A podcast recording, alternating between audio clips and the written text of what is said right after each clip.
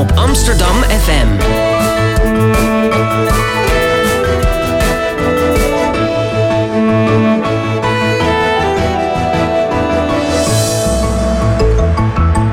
Radio Swammerdam. Goedemorgen dames en heren, lieve luisteraars, welkom. Welkom bij een nieuwe aflevering van Radio Swammerdam, het wetenschapsprogramma van Amsterdam FM op de zondagochtend. En natuurlijk zijn wij ook te beluisteren als podcast via iTunes of Stitcher. Mijn naam is Maribeth, mijn co-host vandaag is Henk. Uh, te gast vandaag zijn Anneke Goudriaan en Sanne de Wit. En aan tafel zit ook onze columnist Sikko de, Sikko de Knecht. Welkom allemaal. We zitten vandaag in de OBA. Er is een concertje gaande. Misschien hoort u dat op de achtergrond. Um, en uh, het is ook een, uh, vandaag een uurtje eerder. Waardoor onze gewoontes een beetje in de war zijn geschopt. Um, maar daar trekken we ons niet al te veel van aan. en vandaag gaan we het ook hebben over die gewoontes. En straks gaan we het ook hebben over verslavingen. ik zelf heb de vervelende gewoonte om s ochtends veel te lang te snoezen en dan um, een beetje te laat op te staan. Dat is iets waar ik eigenlijk wel graag van af zou willen. Maar het lukt me niet echt om deze gewoonte te doorbreken. Um, Henk, heb jij ook zo'n vervelende gewoonte die je eigenlijk zou willen doorbreken, maar waar je niet van afkomt? Nou, ik rook. En ik rook wel een beetje te veel ook. Dat is natuurlijk wel een gewoonte. Verslaving ook, dus ik weet niet precies hoe dat valt. Maar daar gaan we zo, vast wel meer over horen. Of dat dan een gewoonte of verslaving is, of een combinatie van beide. Dat is denk ik wel mijn uh, slechtste, slechtste gewoonte dan. Zico? Ja, ik snoes ook echt lijp, gewoon uren. Is heel, in het weekend vooral. Ja, ik, ik had mijn wekker stond al om 8 uur vanochtend. Maar uh, ik had ook nog een extra uur, omdat er een uur bij was gekomen vannacht. Dus ja, ik heb iets van 4 uur gesnoerd. Lekker elke 10 minuten uh, weer. Ja, ja, ja. Vind mijn vrouw ook heel leuk. Ja, ja heel, heel fan. Ik heb je vrouw nog wel uitslapen natuurlijk vandaag. Dus die wordt dan vijf ja. keer door jou wakker. Ja. Extra. Nee, nee, nou, doe wel, jij goed. Wel 20, wel 20 ja. En uh, Anneke, heb je ook last van snoezen of een andere gewoonte? Nou, het snoezen dat beperk ik meestal tot één keer. Dat is wel een gewoonte, maar daar heb ik geen last meer van, want daar heb ik me bij neergelegd. Uh, maar ik heb nog wel de gewoonte om bijvoorbeeld rond half tien nog wat aan mijn werk te gaan doen. Uh, en dan, uh, ja, half tien s'avonds. Half tien s'avonds, ja. En dan, nou, dan kom ik lekker op gang. En dan om, rond half elf, en dan moet ik toch eigenlijk echt wel naar bed. Want om zeven uur s ochtends gaat de wekker weer. Maar dan is dat moeilijk om me daarvan van los te trekken. Dus dat is nog wel een gewoonte waar, waar ik nog wel eens last van heb de volgende ochtend. En Sanne, tot slot? Um, ik kan aan heel veel voorbeelden denken, maar uh, mijn uh, nieuwste slechte gewoonte is te pas en te onpas uh, het nieuws over de Amerikaanse verkiezingen checken. En um, het is, ik heb het nog maar kort, deze gewoonte, maar ik noem het toch echt een gewoonte, omdat het bij mij niet meer wordt gedreven door echt nieuwsgierigheid. Ik ben Trump moe, verzadigd en misselijk. En toch uh, ja, zit ik dan bij het ontbijt weer te checken of er misschien iets gebeurd is. Nou, volgende week hebben we een aflevering over de Amerikaanse verkiezingen. Dus ah. ik reken erop uh, dat je die ook beluistert. Ja, uh, ja aan tafel zit dus Sanne de Wit, die hoorde je net. zij is universitair hoofddocent aan de UvA. En ze doet onderzoek naar gewoontes en de hersenprocessen die daaraan ten grondslag liggen. ook is zij hoofdoprichter van het Habit Lab. Sanne, wat onderzoeken jullie eigenlijk in dat Habit Lab? Hoe, hoe onderzoeken jullie gewoontes? Um, we onderzoeken dat op veel verschillende manieren. Uh, gewoontes zijn een heel complex uh, fenomeen, dus die, die vragen echt om zo'n multidisciplinaire benadering. Maar de rode draad door al die onderzoeken en meetinstrumenten is... Um, wat zijn de optimale condities voor het vormen van een gewoonte? Um, waarom is de een meer een gewoonte die er dan een ander?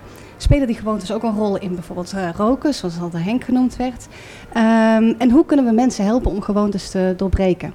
Ja, en... jij doet vooral onderzoek naar uh, hersenprocessen. Uh, wat gebeurt er nou eigenlijk in onze hersenen als wij dit soort snoezen en roken en Amerikaanse verkiezingen checken? Wat, kun je een beetje uitleggen wat er gebeurt in onze hersenen? Dat doen? Ja, um, dat is een lastige vraag. En ik moet ook meteen erbij aangeven dat het onderzoek echt in zijn kinderschoenen staat. Um, maar uh, het, het, beeld is op het moment wel dat er um, verschillende uh, hersengebieden betrokken zijn bij um, uh, nieuw gedrag, wat, wat, flexibel is en waarover we nog de controle hebben, um, en inflexibele aangeleerde gewoontes. Dus als je net een, nieuw gedrag hebt, de eerste keer dat ik dat nieuws, aan het begin van de Amerikaanse verkiezingen zeg maar, was het nog heel erg doelgericht. En uh, dan zie je activiteit bijvoorbeeld in de prefrontale cortex, uh, als ik dan dat Trump nieuws zit te kijken, bij wijze van spreken. Ehm, maar naarmate je een gedrag vaker herhaalt, nemen die automatische gebieden eigenlijk de controle over. Dus die worden dominant. Zodat op een gegeven moment, als ik dat gedrag wil gaan minderen, dat heel erg lastig uh, wordt, omdat ik zo sterk geconditioneerd uh, ben. En hoe, hoe zie je dat gebeuren? Door middel van scans? Of, uh... Ja, ja, je kunt dat uh, onderzoeken um, met, uh, met hersenscans. Wij gebruiken MRI, Magnetic Resonance Imaging. Um, en uh, wat wij dan doen is dat wij uh, mensen in de scanner bepaalde computertaken laten uitvoeren. En dan kijken we hoe ze geleidelijk uh, in die taken gewoontes aanleren en welke gebieden dan actief worden in het brein. Dat is één methode. het andere wat wij ook doen is dat we kijken naar de structuur van de hersenen. Is het zo dat kleine verschillen in de structuur van de hersenen bepalen of jij net iets meer een gewoontedier bent dan een ander. Dus of jij dus sneller op de automatische piloot gaat als je iets nieuws aanleert. En dat verschilt dus ook per persoon, hoe, hoe ja. snel je Ja, dat verschilt, uh, dat verschilt per persoon. En het lijkt ook samen te hangen bijvoorbeeld met of jij een, al een beetje een kleine neiging hebt om uh, compulsief te zijn. Heb je hele sterke rituelen, dat dingen in een bepaalde volgorde gaan voor het slapen gaan. Of ben je heel erg compulsief aan het schoonmaken elke dag. Daarmee hangt het samen. Um, maar ook echt patiëntengroepen met dwangstoornissen of verslavingen uh, hebben een veel uh, snellere uh, gewoontevorming. Ze, ze gaan sneller op de automatische piloot als gezonde controles. Ja, en kun je concreet iets vertellen over die proefjes die jullie dan doen? Bij, want jullie, gaan, jullie onderzoeken niet bestaande gewoontes uh, zoals dat snoezen of roken, maar jullie ja. leren een nieuwe gewoonte aan, toch? Um, ja, zoals ik al zei, wij, wij, onderzoeken gewoontes op veel verschillende manieren. Onze belangrijkste manier is in het lab met computertaakjes. Uh, we leren mensen dan nieuwe gewoontes aan, inderdaad. Um, en we gebruiken hersenscanning om te kijken hoe dat in het brein werkt. We gaan ook wel het echte leven in en uh, onderzoeken daar het doorbreken van bestaande gewoontes, bijvoorbeeld eetgewoontes. Maar om even terug te gaan naar hoe we dat in het lab aanpakken. Um, dat, uh, dat kan met verschillende computertaken of soort van spellen. Zo, zo presenteren we het aan onze proefpersonen. Um, de meest gebruikte taak, uh, wat daarin gebeurt, gewoon in grove lijnen, is dat mensen uh, leren om bij bepaalde cues bepaalde knoppen in te drukken. Ze zijn eigenlijk net als de ratjes in de skinnerbox, alleen ze drukken geen pedalen in voor voedsel, maar ze drukken knopjes in op de laptop. Um, en als ze dat dan een tijdje hebben aangeleerd, dan gaan we kijken of ze nog steeds flexibel hun gedrag kunnen aanpassen. Als, de, als het niet langer tot een beloning leidt, maar zelfs tot straf. Um, en dan blijkt dus dat uh, mensen eigenlijk al heel snel een soort gewoonte aanleren, waardoor ze toch maar doorgaan, zelfs al uh, zijn de consequenties niet meer wenselijk. En jullie leren mensen dus een nieuwe gewoonte aan, maar wanneer is een gewoonte eigenlijk een gewoonte? Hoe vaak moet je een bepaalde handeling doen voordat het een gewoonte wordt? Of als ik nu bijvoorbeeld, ik ik ontbijt vaak met de boterham met kaas. Is dat dan een gewoonte of is dat gewoon iets wat ik lekker vind en doe? Wanneer is iets een Wanneer kan je zeggen dat iets een gewoonte is? Ja, um, dat is echt een hele interessante vraag. En eigenlijk weten we daar nog veel te weinig over. Dat is ook echt een van de dingen die wij uh, onderzoeken in ons lab. Um, eigenlijk het meeste wat we daarover weten komt van dierenonderzoek. En dan blijkt dat het heel erg afhangt precies van hoe vaak je het gedrag beloont, uh, hoe snel je het achter elkaar herhaalt, uh, hoe, ja, hoe lang het nou eigenlijk duurt voordat het een gewoonte wordt. Het maakt ook uit of het een heel complex gedrag is of meer heel simpel. Uh, in mensen staat het, ja, staat het onderzoek echt nog in zijn kinderschoenen. En om, en om iets een gewoonte te laten worden, moet er dus ook een vorm van beloning zijn, zeg je vaak. Dat is wel hoe iets een, een gewoonte wordt. Ja, ik denk uh, inderdaad dat hoe groter de beloning eigenlijk is, hoe sneller je de gewoonte vormt. Dus ik denk voor jou is dat roken een hele sterke bekrachtiger, waardoor het echt een veel sterkere gewoonte wordt dan andere dingen die jij makkelijk kunt laten, zoals s s'avonds je tanden poetsen als je geen tijd of zin hebt. ik zeg niet dat je het niet doet. Ja, dat is ook wel een sterke gewoonte voor mij hoor, met tanden te poetsen. Over het algemeen. Dat Tuurlijk, moet ja. ook met roken en tandenpoetsen is ook wel handig. Nee, dat kan ik ook zien. Je hebt hele mooie witte tanden. Ik zeg het er even bij. Dankjewel. Bijvoorbeeld nagels bijten is ook een gewoonte van mensen, maar ja. dat is niet een directe beloning. Heb je dan een idee wat dat dan is? Of is er toch een bepaalde vorm van beloning in? Ik denk dat daar een bepaalde, ja, zeker nog een bepaalde vorm van uh, beloning is. Uh, dat, dat zeggen mensen ook die dat uh, doen. En het is niet alleen een, een, positieve beloning, maar ook een soort van opluchting. Ze hebben zo'n sterke aandrang dat wanneer ze het dan doen, dat het eigenlijk even tijdelijk een gevoel van opluchting kan geven. Dat kan ook een hele sterke bekrachtiger zijn. Ja, nog even terug naar, dit, naar die proefjes. Um, Misha die ging op bezoek bij jullie Habit Lab. En ja. zij heeft uh, jullie proefjes ondergaan. Dus we gaan even luisteren naar de reportage en dan kunnen we daar zo meteen over verder praten. Ja, dat is goed. Als ik alleen ben en brak, dan ga ik groente en fruit snacken. Als ik alleen ben en brak, dan ga ik groente of fruit snacken. Als ik alleen ben en brak, dan ga ik groente of fruit snacken. Als ik alleen ben en brak, ga ik groente en fruit snacken. Als ik alleen ben en brak, dan ga ik groente en fruit snacken. Deze mantra is het doel dat coach Petri en ik in het lab op Roeters Eiland hebben geformuleerd. Mijn snackdoel. Voor Radio Zwammerdam was ik deze week proefkonijn.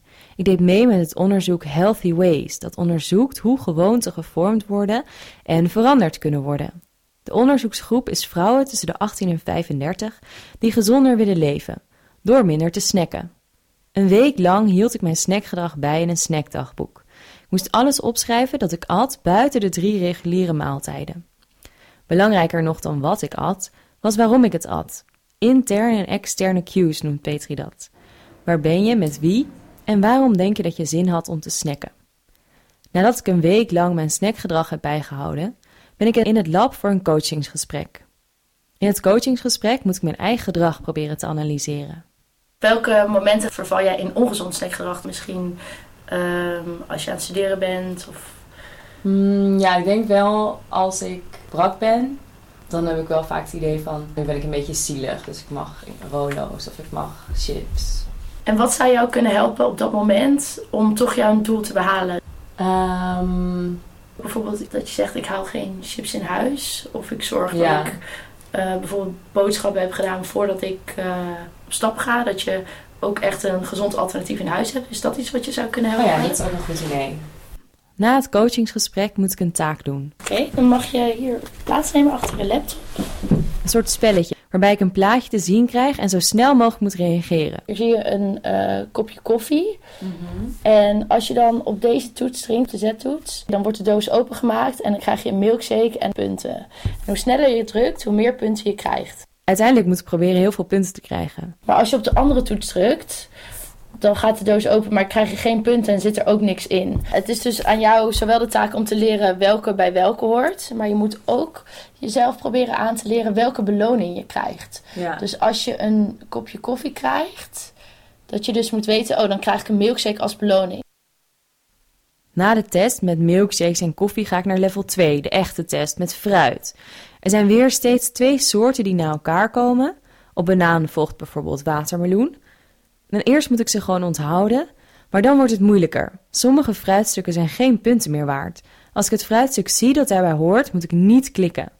Dus bijvoorbeeld als watermeloen geen punten waard is en ik zie een banaan, moet ik niet reageren. En de plaatjes die geen punten waard zijn, veranderen de hele tijd. Op een gegeven moment raak je misschien een beetje uh, de weg kwijt, omdat er zoveel plaatjes zijn die je aan elkaar moet linken. Maar dat is heel erg normaal en dat is eigenlijk ook een klein beetje de bedoeling van het spel. En als je het straks in het spel niet meer weet, gewoon proberen om het zo goed mogelijk uh, te doen. Ja. Oké, okay. niet En ik ga ook niet meer tijdens het spel, uh, kan je mij geen vragen meer stellen of okay. maar gewoon proberen om het... Ik sta er nu alleen voor. Ja, ben je er klaar voor? Ja. ja? Oké, okay, dus geen peer en geen banaan. Dus dat betekent geen citroen en geen... Oh ja, dit is niet. Oh, oh die gaat snel. Oh nee, ik begin echt in de war te raken. oh, verkeerd. Ja. onwijs verwarrend. Ja. Echt heel moeilijk. Het wordt echt gek. En je moet ook nog bedenken aan welke kant het allebei zit. Wow. Je ziet ook dat er steeds vaker fouten worden gemaakt. Omdat het ja. op een gegeven moment gewoon onduidelijk is. Over de inhoud van de test en de hypothese achter het onderzoek kunnen de onderzoekers niet veel vertellen, omdat het onderzoek nog loopt. Maar ik heb toch één brandende vraag. Dat snackdoel. Waarom moest ik dat vijf keer herhalen? Ja, daar kan ik wel wat over vertellen. Dat is Aukje Verhoeven. Um, ja, wij, wij, vergelijken dus verschillende strategieën in dit uh, onderzoek. En degene die jij hebt gehad is een implementatieintentie. En een implementatieintentie is specifiek als-dan plan. Je hebt ook een als-dan structuur in je plan staan. En, oh ja, dus uh, als ik alleen ben en brak, dan ga ik groente of fruit snacken. Exact, ja. En wat je daar eigenlijk mee doet, is je hebt allereerst heb je de uitlokker van jouw ongewenste gedrag geïdentificeerd. Dus dat heb je samen met Petri, met de coach gedaan. En um, je hebt daar dus een, een sterke link tussen. Tussen die uitlokker, dus tussen als je brak en alleen bent, en chips eten. En wat je nu hebt gedaan is, je hebt die uitlokker, die dus voorheen dat ongewenste gedrag uh, opriep, heb je gekoppeld aan een nieuwe gedraging, namelijk groente of fruit eten. En uh, je hebt het drie keer opgeschreven en vijf keer hardop herhaald, zodat je die link extra sterk kan maken. Want hoe sterker je de link nu maakt, des te groter is de kans dat als je zo meteen die uitlokker tegenkomt, dat je dan ook je implementatieintentie gaat uitvoeren. Maar de echte test, die vindt volgende week plaats, als ik brak onder een dekentje op de bank lig. Wordt het fruit of wordt het chips? Ja, Misha, bedankt voor deze mooie reportage. We praten hier uh, nog even over verder met uh, Sanne de Wit van Habit Lab.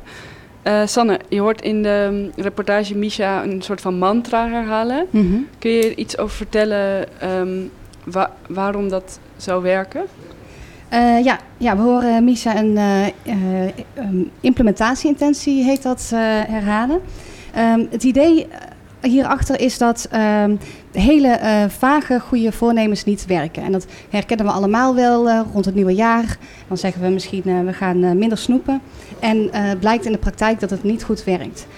Um, de reden daarvoor is dat als je een gewoonte hebt eenmaal hebt aangeleerd, dat je hem nooit echt helemaal kwijtraakt. Dus je kunt hem eigenlijk alleen nog maar onderdrukken.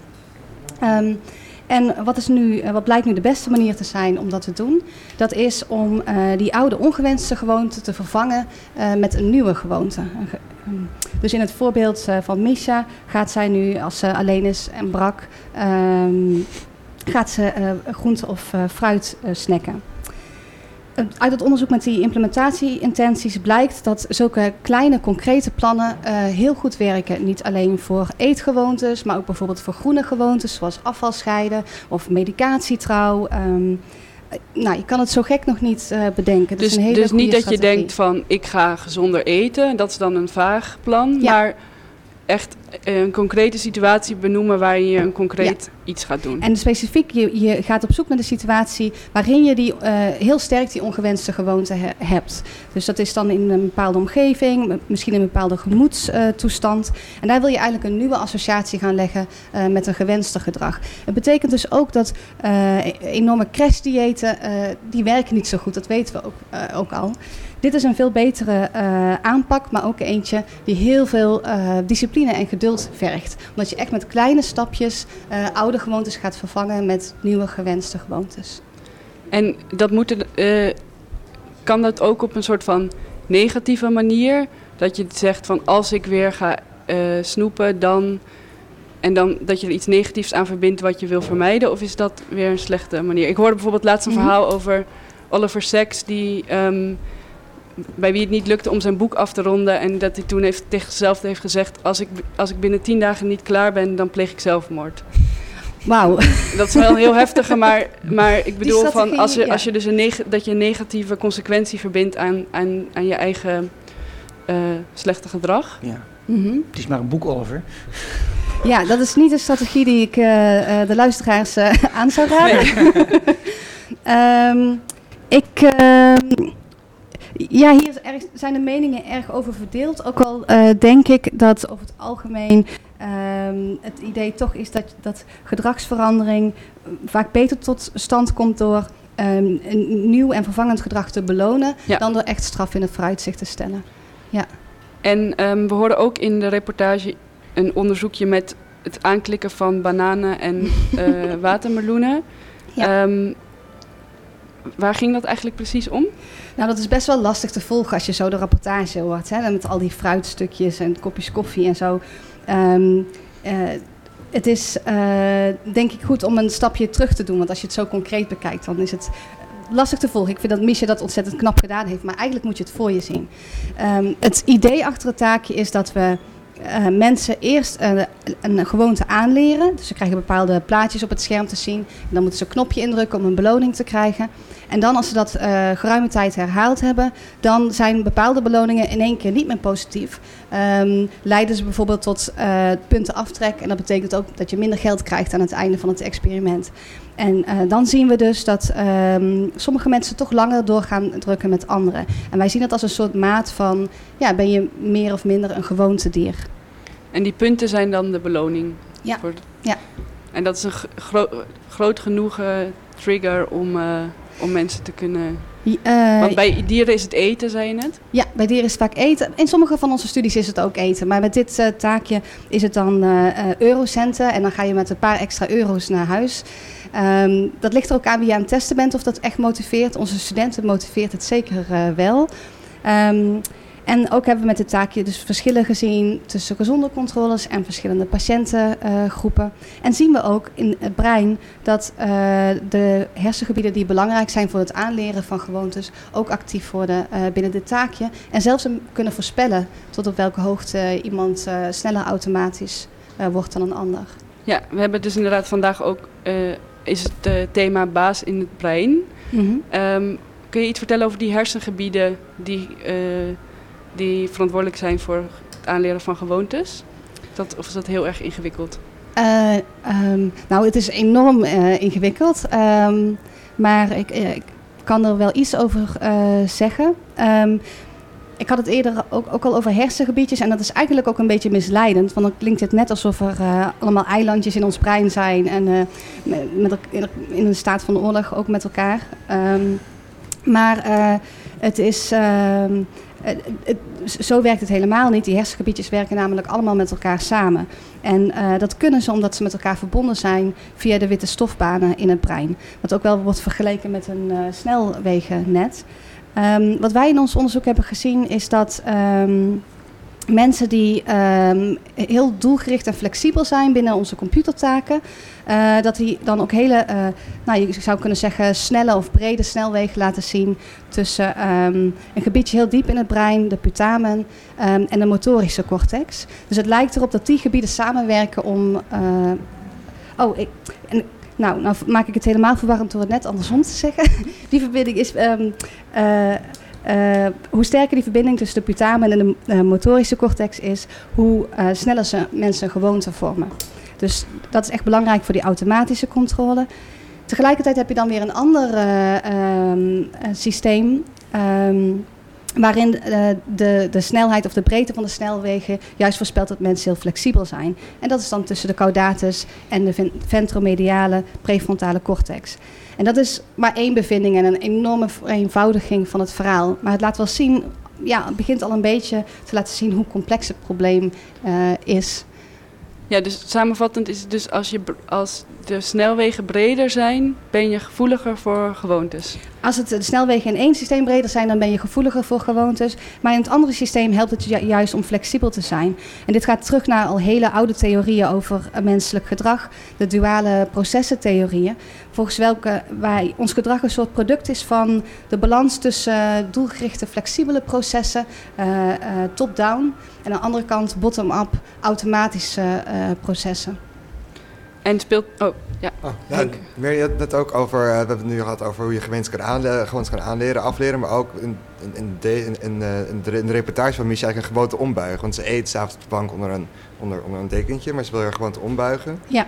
En daarvoor gebruikt ze eigenlijk een mantra heel Ja. veel. Is dat, en dat is dat de manier om een gewoonte misschien af te leren of om te buigen? Dat je een mantra voor jezelf Ja. opzegt? Maar wat, wat belangrijk is aan eh, ook het voorbeeld in, eh, in de rapportage, is dat ze haar mantra is niet om dat oude gedrag niet uit te voeren. Het is echt een, een, mantra waarin ze een nieuwe gewoonte die ze graag zou willen gaan vormen, eh, beschrijft. Dus ze probeert eigenlijk die oude gewoonte te overschrijven met een nieuwe.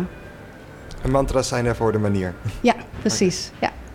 Dus dat is de tip die eh, we aan de luisteraars mee kunnen geven. Als je van je gewoonte af wil, dan Ja. moet je iets nieuws voor in de plaats eh, Ja. vinden. Ja, en, en, en, en link dat specifiek aan een situatie waarin je die oude ongewenste gewoonte had. Maak een zo con- concreet mogelijk eh, plan en houd je daaraan. En wat zou jouw mantra zijn om van de checken van de Amerikaanse verkiezingen af te komen? Even nadenken. Nou, ik heb wel het geluk natuurlijk dat de Amerikaanse verkiezingen bijna voorbij Ja. zijn. Dus dat helpt. Nou, die beginnen een week daarna beginnen ze weer. ja, dat is ook zo. Ehm, het zou bij mij kunnen zijn, nou, soms begin ik al eh, bij het ontbijt tot de irritatie van eh, mijn man. Ehm, dus ik, ka- een plan zou kunnen zijn, eh, als ik ontbijt, dan eh, heb ik een fijn gesprek met, eh, eh, met mijn man. En gaat het dan over de Amerikaanse verkiezingen? en ik mag niet over de Amerikaanse verkiezingen gaan. nou, bij deze dus. um, ja, we, gaan het, uh, we hebben het net gehad over gewoontes. We gaan het zo meteen hebben over um, iets ernstigere vormen van gewoontes. Of misschien moeten we dat anders zien. Maar we gaan het in ieder geval hebben over verslavingen. Uh, Sanne, je hebt onlangs een artikel uitgebracht over hoe cocaïneverslaafden gebaat zijn bij het aanleren van gewoontes. Is dit um, vergelijkbaar met waar we het net over hadden, uh, met dat uh, vervangen van gedrag voor ander gedrag? Um, in dat onderzoek gebruikte dat computertaakje wat net ook al beschreven uh, werd. Ik moet erbij zeggen, dit was een onderzoek van uh, de Universiteit van Cambridge. Um, Karen Ursey was de, de hoofdonderzoeker en ik, ik was daarbij bij betrokken. Wat zij deden is dat zij 125 proefpersonen hebben getest in een grootschalig onderzoek. De helft was cocaïnegebruiker en de andere helft waren gezonde controles. Um, en zij, zij onderzochten dus met, met uh, computertaken hoe snel deze groepen gewoontes uh, uh, vormen. En dat ging sneller in de cocaïnegebruikers. Zij gingen sneller op de automatische piloot. Het idee is dus.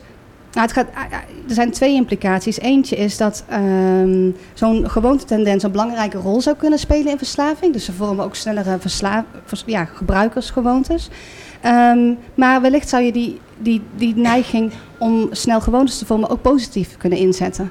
Um, op een manier die ik net ook al, uh, waar we het net ook al over hadden. Dat je um, probeert in, uh, in gedragstherapie om deze mensen te helpen om nieuwe gewenste gewoontes te vormen. En wat zou dan een voorbeeld van een gewoonte zijn die je aan een cocaïneverslaafde zou kunnen Dat zou enorm verschillen per persoon. Ik denk dat het belangrijk is dat het nieuwe gedrag ook, dat daar ook een bepaalde beloning aan vastzit. Dus het kan voor bepaalde mensen zijn om meer tijd met hun familie door te brengen bijvoorbeeld. Um, dat je probeert die in ook in een soort van routine in te bouwen op momenten waarop je anders uh, in de verleiding zou komen om te gebruiken. Ja, heel interessant. Uh, we gaan uh, nog verder praten over verslavingen met uh, Anneke Goudriaan. Zij is neuropsycholoog en bijzonder hoogleraar bij Arkin en de afdeling psychiatrie van het AMC. Um, ja, ik zeg de hele tijd uh, dat die verslavingen een soort van uit de hand gelopen gewoontes zijn. Maar kunnen we dat zo zien of zijn het eigenlijk heel, twee heel verschillende dingen? Um, daar is eigenlijk nog niet zo heel veel onderzoek naar gedaan. Uh, een gewoonte ja, dat hoeft helemaal niet negatief te zijn. Je kunt ook een gewoonte hebben die prettig is. En veel mensen die verslaafd zijn, die erva ervaren dat niet als gewoonte. Uh, rokers uh, soms wel. Uh, dan kun je natuurlijk denken aan de kettingrokers. Mensen die gedachteloos een pakje leegroken. Maar vaak is het bij mensen met alcoholproblematiek bijvoorbeeld. Ja, dan willen mensen wel minder drinken of ze willen stoppen. Dus is het eigenlijk een soort van ja, gevecht, intern gevecht om zeg maar, minder te drinken. Maar dat lukt niet. Dus dan is er eigenlijk helemaal geen sprake van een gewoonte. Of in ieder geval niet bij... ja, of in, in het gedrag wat ze, wat ze uitvoeren. En wat is eigenlijk de definitie van een verslaving? Um, er zijn verschillende definities van verslavingen, maar er zijn uh, een aantal dingen waar we het over eens zijn. Uh, dus als je kijk, kijkt naar de, ja, de, officiële definitie, wanneer is iemand, uh, ja, heeft iemand een vers verslaving volgens ja, psychiatrische diagnose, zeg maar. Um, dan gaat het erom dat dat verslavingsgedrag ja, negatieve gevolgen heeft op het dagelijks leven. Dus iemand uh, ja, besteedt daar steeds meer tijd aan, aan uh, ja, drinken of gebruiken. Uh, verwaarloost daardoor vriendschappen bijvoorbeeld. moet er steeds aan denken. Is er steeds mee bezig wanneer kan ik weer gebruiken? Wanneer heb ik weer genoeg geld om uh, drugs te kopen bijvoorbeeld? Um, en tegelijkertijd is er dus ook een verlies van controle over het gedrag. Dus iemand wil minderen of stoppen. En die pro uh, mensen proberen dat ook vaak, maar dan lukt het niet. Um, nou, daarnaast heb je zeg maar ook nog uh, aspecten zoals bijvoorbeeld tolerantie. Dus dat je steeds meer moet gebruiken om hetzelfde prettige effect te krijgen. Uh, en bijvoorbeeld onttrekkingsverschijnselen. Dus dat je. Dus dat is als meer je, lichamelijke verslaving. Ja, lichamelijke dan, ja. nou, onttrekkings verschijnselen kunnen lichamelijk zijn. Dat je bijvoorbeeld wanneer je heel veel alcohol drinkt en je stopt opeens, dat je hartkloppingen krijgt, gaat trillen, gaat zweten. Uh, maar het kan ook psychisch zijn, dat je je heel onrustig gaat vo voelen, uh, ja, gespannen, omdat je dat uh, middel niet meer kunt, gebruiken. Ja. Veel dingen zijn wel heel, heel erg herkenbaar voor mij als dan. Mhm. Mm -hmm. ik rook niet een heel pakje per dag, maar wel een halve, denk ik. Dus ik Ja. rook wel veel. Maar het is toch wel dat roken is dan ook anders dan andere verslavingen, denk ik, omdat het geen uh, effect heeft op je dagelijks leven in die zin dat je verandert. Als je cocaïne gebruikt, dan ga je ook anders gedragen. En als je drinkt ook, dan kan je niet normaal functioneren. Is dat dan Uh, wanneer is, is er dan roken? Kan dat dan wel echt een verslaving zijn dat niet kan voldoen aan alle uh, factoren die je net Ehm, opnoemde? Ja, waar jij het eigenlijk over hebt, is zeg maar de bewustzijnsverandering. Hè? Dus met eh, roken, dat is eigenlijk een, eh, ja, je zou kunnen zeggen, een cognitieve oppepper. Je raakt er wat alerter van. Eh, net zoals van koffie, van cafeïne. Ehm, en de negatieve gevolgen, die zijn meer. Ja, die gaan meer over gezondheid, over later. Dat je, eh, ja, het kan eh, longkanker veroorzaken, je longfunctie wordt minder, je hebt een minder goede conditie. Nou ja, de minder goede conditie, dat, waarschijnlijk merk je dat al, al wel een beetje. Maar zeg maar, de negatieve gevolgen liggen meer in de verdere toekomst, inderdaad. Ja. Ik had het meer over, dat je had het ook over dat een kenmerk van een verslaving is dat je bijvoorbeeld je vriendschappen gaat verwaarlozen. Dat je meer per dag bezig bent met Ja. eh, je verslaving dan met wat, eigenlijk, wat je eigenlijk zou moeten doen, misschien je werk. En is, is dat echt een, moet dat een kenmerk zijn van een verslaving? Om iets een verslaving te kunnen noemen? Of kan je ook mindere factoren daaraan voldoen en dan alsnog verslaafd zijn? Ja, het zijn wat ik eh, heb genoemd, zijn een, eh, is eigenlijk een hele opsomming. En als je aan minimaal vier ervan voldoet, dan spreken we van, eh, van een verslaving. Eh, dus zeg maar die echt, ja, het, wat ik noemde, dat zijn forse negatieve consequenties. Hè? Ehm, maar ja, je kunt er ook aan denken, bijvoorbeeld als je veel drinkt, dat je de dag daarna eh, ja, veel vermoeider bent. Ja, daarvan zou je kunnen zeggen, dat is ook een negatieve consequentie van het verslavingsgedrag. En Anneke, je hebt eh, onderzoek gedaan naar gokverslaving. Eh, is het eigenlijk een groot probleem in Nederland? Ehm, nou, wat, betreft gokverslaving, we hebben in Nederland ongeveer 50 tot 80.000 eh, mensen die eh, problematisch gokken zijn. Dus dat zijn er toch nog een eh, ja, heel aantal. Eh, maar dat aantal is wel veel kleiner dan bijvoorbeeld het aantal mensen met alcoholproblematiek. Dus relatief gezien is het een eh, ja, veel kleinere groep. Maar ja, het zijn toch nog eh, 50 tot 80.000 mensen. En vaak hebben zeg maar, de negatieve gevolgen die zij van gokken ondervinden, die hebben vaak ook te maken met ja, financiële consequenties. Dus geld, ja, schulden bijvoorbeeld. En eh, hoe doen jullie dan onderzoek naar eh, gokverslaving? Laten jullie mensen echt gokken en eh, bekijken dan hun hersenen? Of hoe, werkt dat? Ehm, nou, we hebben op het AMC, dat is eigenlijk al jaren geleden gestart, zijn we gestart met onderzoek naar gokverslaving om te kijken, eh, zijn de processen die bij gokverslaving spelen nou vergelijkbaar bij, met middelenverslavingen? Omdat bij middelen, ja, dan heb je echt een stof van buiten die je natuurlijk toedient, die een veel sterker effect heeft op je brein dan eh, ja, een nou ja, tussen haakjes natuurlijke beloner als schokken. Ehm, en we hebben inderdaad wel dezelfde soort eh, ja, tests gedaan, dezelfde soort onderzoeken om te kijken van nou is het nou ook zo dat bij mensen die eh, eh, problemen hebben met gokken, dat zij ook heel sterk reageren op dingen die met gokken te maken hebben. Dus dat hun brein daar eigenlijk door getriggerd wordt, eh, het beloningscircuit, en dat ze daardoor ja, veel hunkering krijgen of dus zin krijgen om te gokken. Nou, dat blijkt ook zo te zijn inderdaad. Ehm, en je kunt inderdaad ook kijken van nou wat gebeurt er als je mensen een, gokt, ja, soort, een soort goktaakje laat doen waarbij ja, een soort van hypothetische ja, goksituatie creëert waar je geld kunt winnen en verliezen. Ehm, en wat gebeurt er dan wanneer mensen geld inzetten eh, en wanneer ze geld winnen of verliezen? En eh, wat voor factoren maken dan dat ze. eh, of wat, wat voor factoren ma- eh, verschillen eigenlijk tussen mensen die gokverslaafd zijn en mensen die niet gokverslaafd zijn? Je mensen dus laten gokken in, de, in, in, in het experiment. soort van wel, ja. Eh, we, we hebben daarbij wel... eh, eh, wat we dan doen is dat we ze punten laten winnen of verliezen. En dat dan aan het eind van het spel... dat ze dan een van hun inzetten... of de uitkomst daarvan... dat ze die dan uitbetaald krijgen. Ja. Maar het is in... Ja, vaak vinden die mensen met gokproblematiek... die zeggen dan van ja, dat doet me niet zoveel... of het is heel saai. Want vergeleken met eh, nou ja, echte gokspelen... Ja. Ja. stelt het natuurlijk niet zoveel voor. Maar we zien wel dat in hun eh, brein... dat hun brein daar zeker wel op reageert. Wat is dan eigenlijk de trigger voor gokverslaving? Het is natuurlijk het geld dat je ermee kan winnen. Meestal is het gaat er geld mee gemoeid.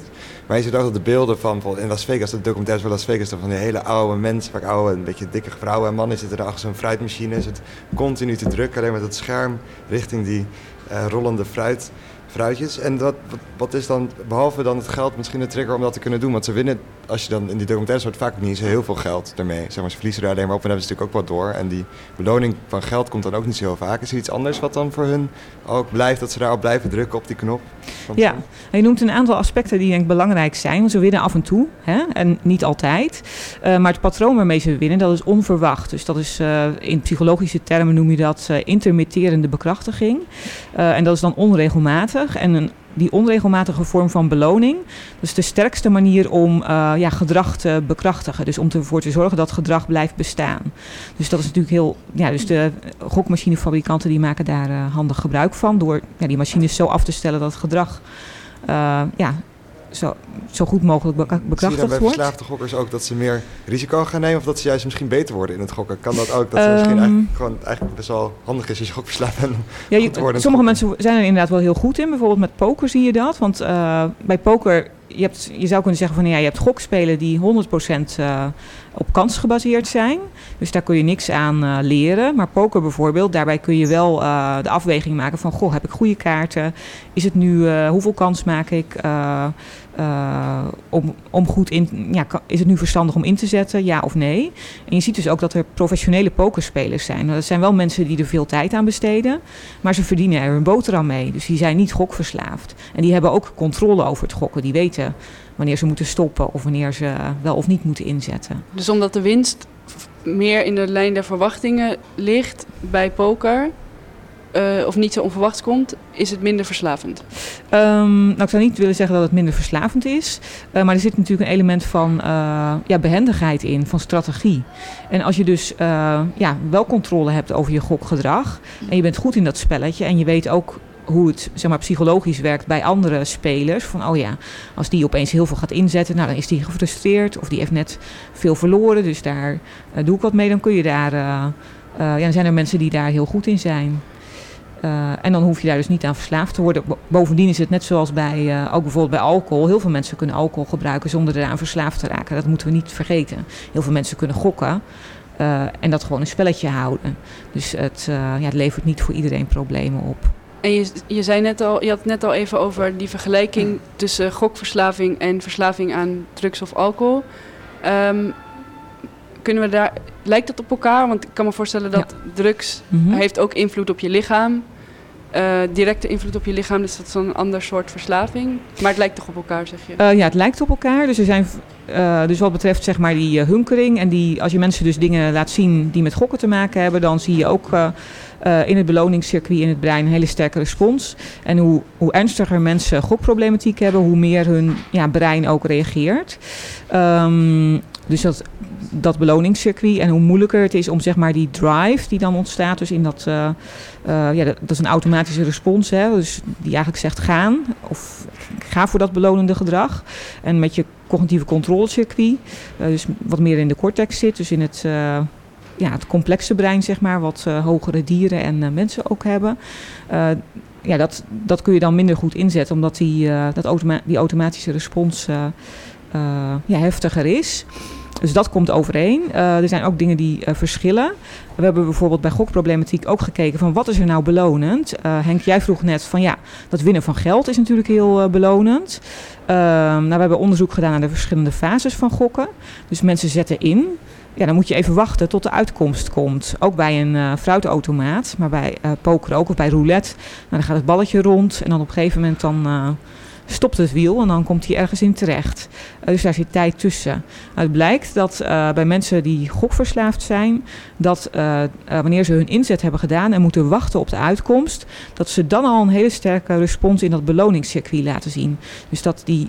meer, meer verslaafd aan de spanning in ja. de tussentijd. Ja. Maar de spanning van ga ik winnen of niet, dan aan uiteindelijk de beloning. Ja, precies. Die spanning die is dus heel, heel belonend. Ja, en wat je ook ziet is dat als de beloning komt of het verlies, want ja, je zijn natuurlijk ook terecht van ja, vaak is er verlies.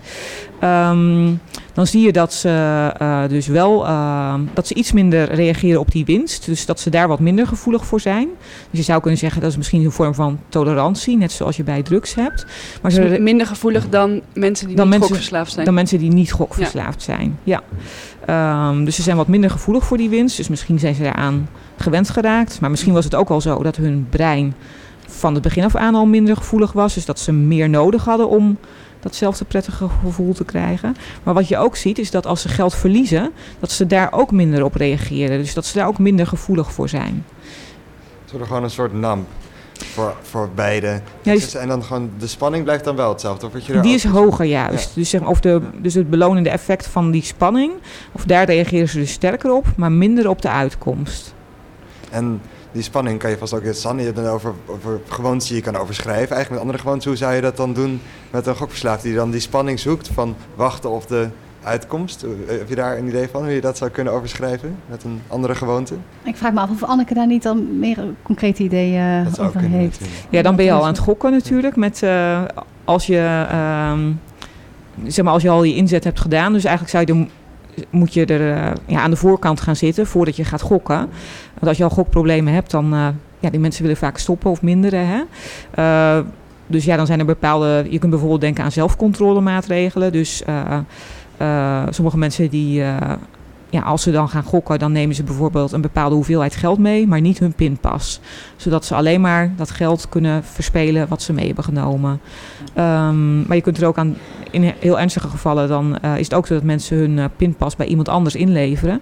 Zodat ze niet meer over hun uh, eigen geld beschikken. En je kunt natuurlijk, of als je het hebt over waar Stan het over had, van nou een andere gewoonte, dan kun je natuurlijk ook bedenken van goh, wat voor, wat wil ik nou eigenlijk uit mijn leven halen? Wat voor andere prettige dingen of wat spreekt me aan, wat vind ik spannend, wat vind ik leuk om te doen. Uh, waar zou ik, wat voor andere dingen die prettig zijn en niet zo negatieve consequenties hebben, waar zou ik nog meer een kick van kunnen krijgen? Uh, om, zeg maar, ja, om daar wat meer in, op in te zetten. Um, oh, sorry. Ja, het wordt tijd voor onze column, denk ik. Anders dan hebben we daar geen tijd meer voor. dus ja, aan tafel zit Sikko de Knecht. Sikko, Ga je gang. Gegeven het feit dat God mij niet kan bedriegen, kan ik dus veilig concluderen dat lichaam en ziel van elkaar gescheiden zijn. Zo stelde de Franse filosoof René Descartes enige, eeuwen geleden toen hij sprak over wat wij het idealistisch of zelfs Cartesiaans dualisme van lichaam en geest zijn gaan noemen. Alhoewel dit specifieke dualisme tegenwoordig niet heel veel aanhangers meer heeft binnen de filosofie, werkt het idee nog steeds door in het denken over de wereld om ons heen. En dat is niet altijd handig. De redenering van Descartes was als volgt. Als ik me twee entiteiten, entiteiten helder en wel onderscheiden kan voorstellen, dan zullen ze in werkelijkheid ook wel los van elkaar bestaan. Descartes had werkelijk fascinerende ideeën over de werking van het lichaam, de hersenen en de ziel. Zo zei hij dat via een klein kwapje in de hersenen, de pijnappelklier, de ziel opdrachten de hersenen instuurde, die vervolgens via samentrekkingen en luchtverplaatsingen in de hersenen werden doorgegeven aan de rest van het lichaam. Al hebben we inmiddels deze theorieën allemaal wel een beetje kunnen ontkrachten en zijn we erachter dat de pijnappelklier een hele andere functie heeft, is het blijkbaar nog steeds niet gelukt om de basale aanname, namelijk het dualisme zelf, uit te sluiten uit onze gedachten.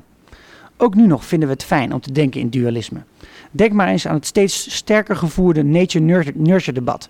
Dat met Dick Swaaps Wij zijn ons brein weer eens vier op de agenda is gezet. Of denk aan het steeds minder behulpzame links- en rechtsdenken in de politiek. Waar we in aanloop naar de verkiezingen weer flink aan bloot voor zullen worden gesteld. Zo las ik gisteren in de Volkskrant dat GroenLinks tegenwoordig nog linkser is dan de Socialistische Partij. En de staatkundig gereformeerde partij, dat is de SGP, is nog rechtser dan wat Geert Wilders een partij noemt. Nou ja, ik was even de draad kwijt, maar dit tussendoor. Achter deze moderne dualisme schuilt vaak dezelfde redenering als die van onze Fransman. We kunnen een bepaald onderscheid maken, dus zal dat onderscheid ook wel bestaan.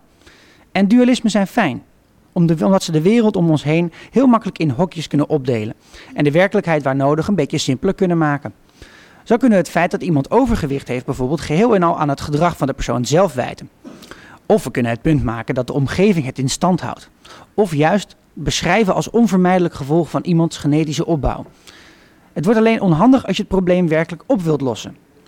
Dit werd mij duidelijk toen ik afgelopen week bij een debat was over gewicht in Amsterdam, waar tafelgenoot Sander de Wit een van de sprekers was. De, kinderen, de gemeente Amsterdam ziet het namelijk als een groot probleem dat er één op de vijf kinderen overgewicht heeft en wil daar werk van maken. De vraag is alleen op welke manier ze dat moeten doen. Moet er weer meer gym op school komen? Moet een preventieve maagverkleining gratis zijn? Moeten we belasting hebben op friet, heffen op friet? Er zijn honderden voorstellen, maar hoe pik je daar de juiste uit? Dat hangt af van wat je basisaanname is van de reden achter overgewicht. En daarin heerst een zeker op het persoonlijke niveau een nogal zwaar dualisme. De ene persoon gooit het namelijk echt helemaal op het lichaam. Want natuurlijk, er zijn mensen die aantoonbare genetische aanleg hebben om vet wat sneller en wat minder charmant op te slaan dan anderen. De ander stelt dat het gewoon een gevalletje lifestyle is. Want het spreekt voor zich dat als iemand de hobby op zich neemt om om de week een marathon te lopen, het voor die persoon wat lastiger is om aan te komen. Het is alleen wel aantoonbare onzin om het dualisme zo serieus toe te passen op een complex probleem als overgewicht. Als lichaam en geest al twee entiteiten waren, dan zijn ze in ieder geval geen gescheiden werelden. Maar hebben ze bijzonder veel invloed op elkaar. Het veelvuldig totje nemen van suiker leidt op den duur tot ongevoeligheid bij hersengebieden die op suiker reageren. Maar het is ook net zo goed mogelijk om jezelf aan te leren om meer te genieten van een net wat gezonder eten. Om het nog ingewikkelder te maken, betekent dit ook dat het belangrijk is wat iemands persoonlijke geschiedenis is, waardoor hij of zij op het punt van overgewicht is gekomen. En kan de behandeling die een jaar geleden had gewerkt, nu ineens niets meer uithalen, omdat de persoon er gewoon niet meer gevoelig voor is. Ook de sociale omgeving doet er bijzonder veel toe of iemand zich überhaupt dik voelt. Goed, de conclusie van de wetenschappers die aan tafel aansloten was dan ook niet dat ze het niet met elkaar eens waren. Welke factoren er belangrijk zijn in het bestrijden van overgewicht. Ze waren eerder gefrustreerd dat het zo ongelooflijk ingewikkeld is om op grote schaal iets te doen aan een probleem als overgewicht. Iedereen op dezelfde manier behandelen en vaak vanuit een heel duaal ingegeven mensbeeld gaat het probleem niet oplossen. Maar ja, dan blijft de vraag nog: kan de overheid überhaupt complexe problemen nog wel aan? Reacties de column? Mooie column. Zeker bedankt. Ja, zeker. Nee, of, uh, ik denk dat voor eten zeg maar, het probleem nog, uh, daar kunnen we uren over praten, denk ik uh, ook. Maar zeg maar, eten, daar kun je niet mee stoppen. Dus dat is wat dat betreft is er, ja, of alcohol of drugs, daar kun je nog van denken van ja, daar kan ik helemaal mee stoppen. Maar je moet altijd blijven eten. En er zijn denk ik een heleboel, ook in de omgeving, een heleboel cues. Die ja, reclame, geuren, nou ja, overal cafés en restaurants. waardoor je nou ja, fabrikanten die hun producten aanprijzen. Dus eten is, het, eten is eigenlijk de meest complexe verslaving omdat je er niet mee kan stoppen. Ja, ik weet niet of het een, ja, of, of, het een verslaving is, maar uh, bepaalde processen bij zware obesitas of bij de eetbuisstoornis, die lijken wel op verslavingsprocessen. Dus ik vind dat eten is wel een... Uh, ja, nou, er kwamen ook hele interessante voorstellen, ook uit de zaal, op, die, op die avond. Er was gewoon iemand die zei, ja goed, in de cultuur waar ik eruit kom is overgewicht gewoon geen issue. Dus ja, jullie noemen dat overgewicht als gemeente, maar ja, ik heb daar geen last van en niemand ziet dat. Dus waarom zouden we er iets aan doen? Tot iemand die zei, ook weer uit zijn eigen cultuur, die zei, ja, bij ons is het gebruikelijk dat je altijd acht tiende eet. Dus op acht tiende van wat vol zou zijn, dus tien is vol, moet je stoppen. Oh ja. En dat op een heel culturele manier, dus het was een uh, Japanse. Dat is eigenlijk ook weer een nieuwe gewoonte ja. over. Uh, ja, en, en dat ook een beetje verheffen tot een, uh, tot een ideaal. Hè? Dat, hoort dat hoorde er ook bij, dat je dan zegt dat is ook dat is een bepaald soort terughoudendheid. Ja. Hm. Ik wil het nog heel even hebben over dat dualisme waar je het over had, Sikko.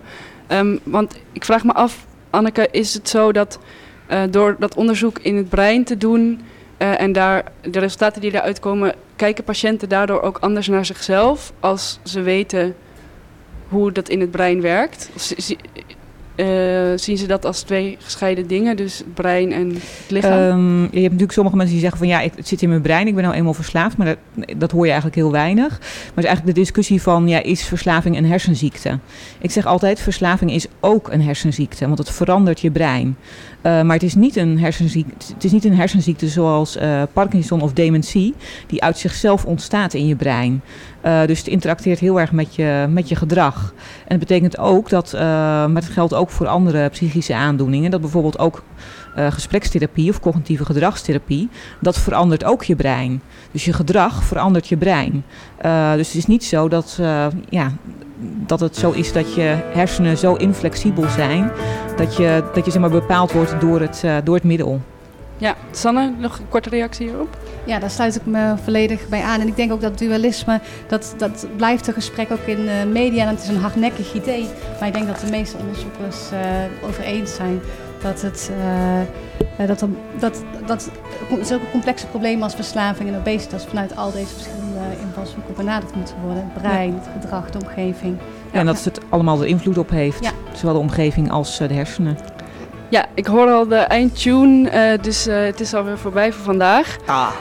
Um, uh, we hebben vandaag van alles gehoord over het aan- en afleren van gewoontes. We hopen dat u er een goede gewoonte van maakt om elke zondagochtend om 11 uur naar ons te luisteren.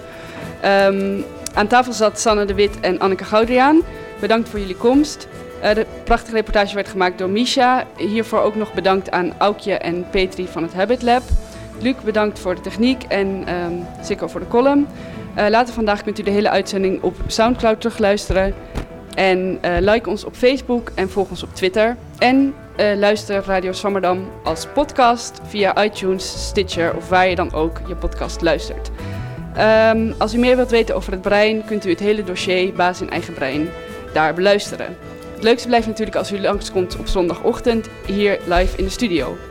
Volgende week zijn we er weer om 11 uur. Dan hoort u een nieuwe uitzending in het dossier Swammerdam stemt. En dan hebben wij het natuurlijk over de Amerikaanse verkiezingen. En we hopen dat uh, Sanne dan uh, Zeker. met een luisterend oor aan de radio zit. Oké, okay, uh, bedankt en um, ons website, bezoek onze website www.radioswammerdam.nl